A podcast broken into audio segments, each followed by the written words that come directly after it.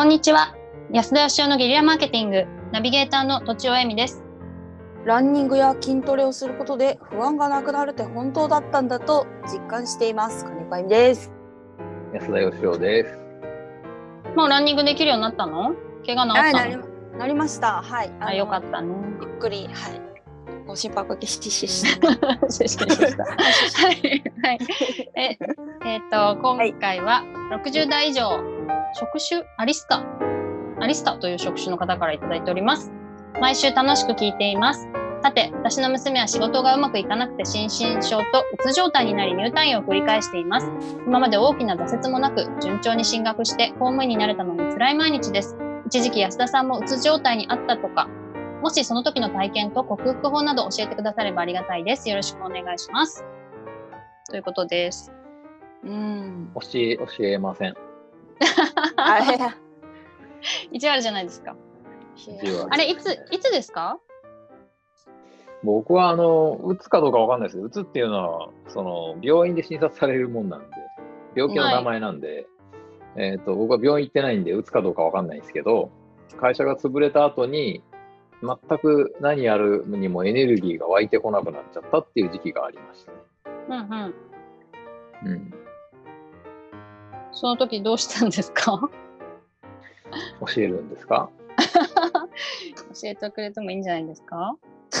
あの、僕はですね、あの、やっぱり、社員がたくさんいたことと、会社が潰れそう、まあ、実際潰れちゃったんですけど、潰れそうだったんで、なんとかやっぱ潰しちゃいけないと、社員を路頭に迷わしちゃいけない、借金返さなきゃいけない、いろんなことをこう抱えながらやってた時に、まあ、その時はものすごいエネルギーが出てたんですよ。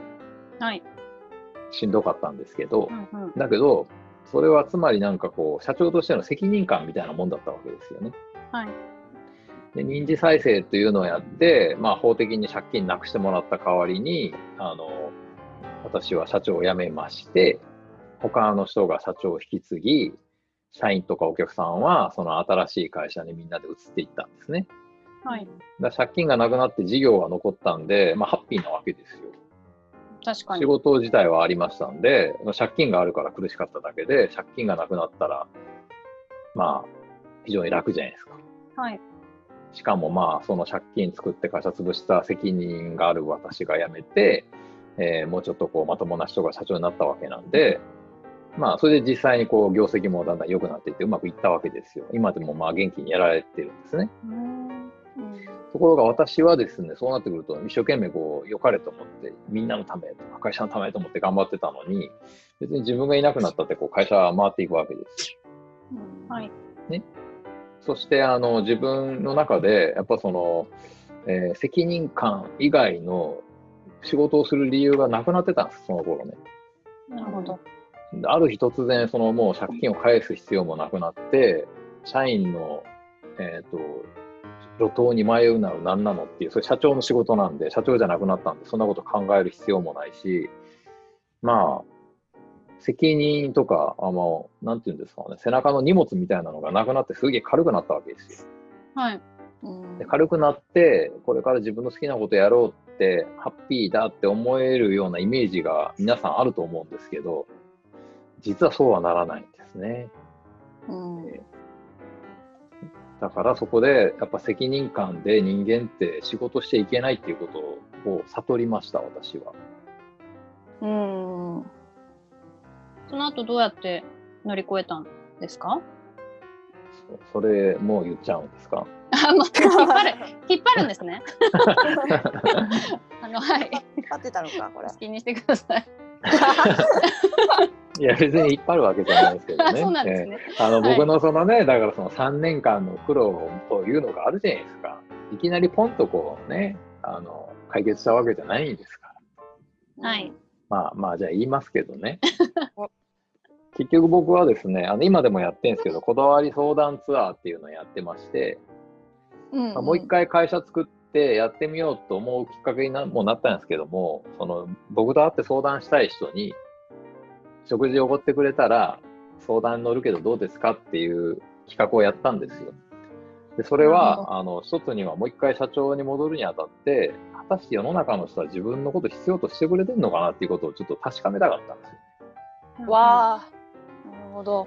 で、実はそこにいっぱい人が来てくれまして、で、うんあの、全然仕事にはつながらなかったんですけど、そこであの、結構真面目に、あの、経営者さんも来れば、ニートさんもいれば、うつの人とか、それこそいろんな人が来てですね、とにかくその、一緒にご飯食べてる間に、なんとか全力でその人の役に立とうっていうことをやってたんですね。はい。そしたら、だんだんだんだんとですね、まあ元気になってきまして、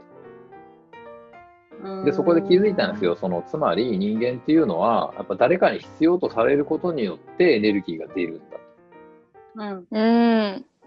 一番簡単な方法は、まあ、家族でも友達でも赤の他人でもいいんですけど、目の前にいる人、まあ、すれ違った人でもいいし、とにかくなんか、何かしらの、あの、お困りごとがある人に、とにかく親切にすると。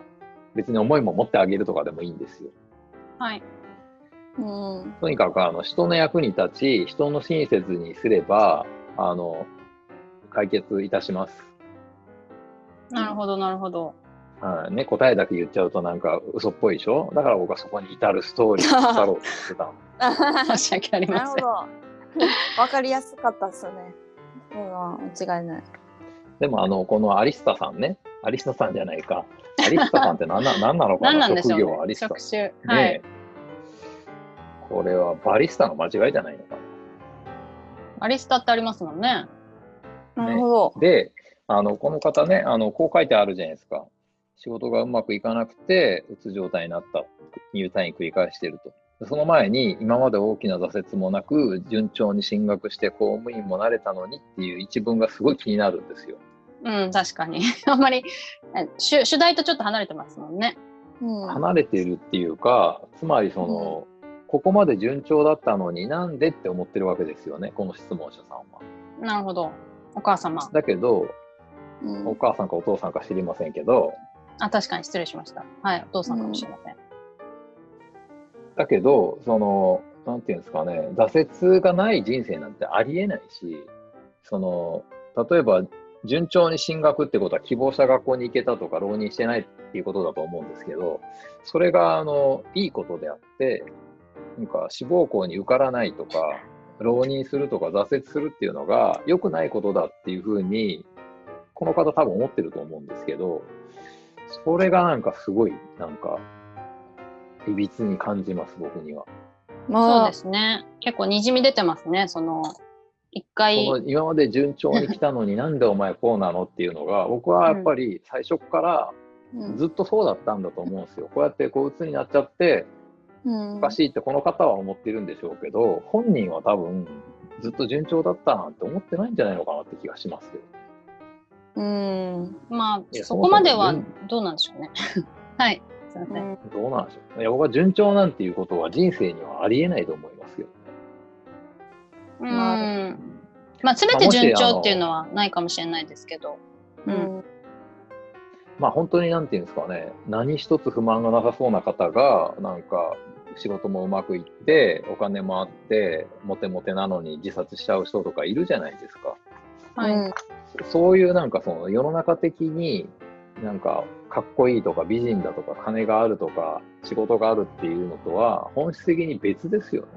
うん。はい。人間人間の人生の紆余曲折なんていうのはそんなに浅いもんじゃないんで、うん。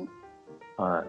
それにお母さんやお父さんが見えてるその子とその子自身の中身って全然違ったりしますもんね。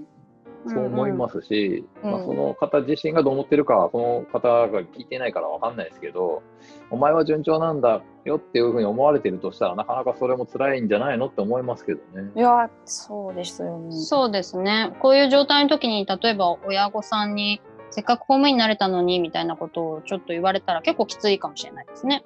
う。うんうんなんかその、順調に進学して公務員になれたことが、なんかな何がそんなに素晴らしいのかがよくわかんないです、僕には。もう確かに。うん親御さんの希望だったのかもしれないですね。こういう、このなんか文脈からするに。はい。うん順調な人生を生きてほしいんだと思うんですけど、順調な人生なんてないじゃないですか、だって。ないですよ。ないですよ。まあ見え方によって、自分で順調って捉えたら順調ってこともあるし、まあ、その人がハッピーだったらそれでいいわけで、そう思います。例えばこう甲子園目指してて、本当1回戦で負けて、あの犠牲にした時間何だったんだとか言ったって、それ自体がやっぱ人生って楽しいわけじゃないですか。僕も会社潰してますけど、それも含めて人生なわけですよ。うんあれも良かったって思えたらいいわけですもんね。だって生まれてからね、何事もなく、えー順調で、はい、終わりましたみたいなのって映画になんないじゃないですか。はい。うんうんと僕は思いますけど、あの答えになってるかどうか分かりませんが、はい、うんうん。今日はおまとめをせずに終わりたいと思います。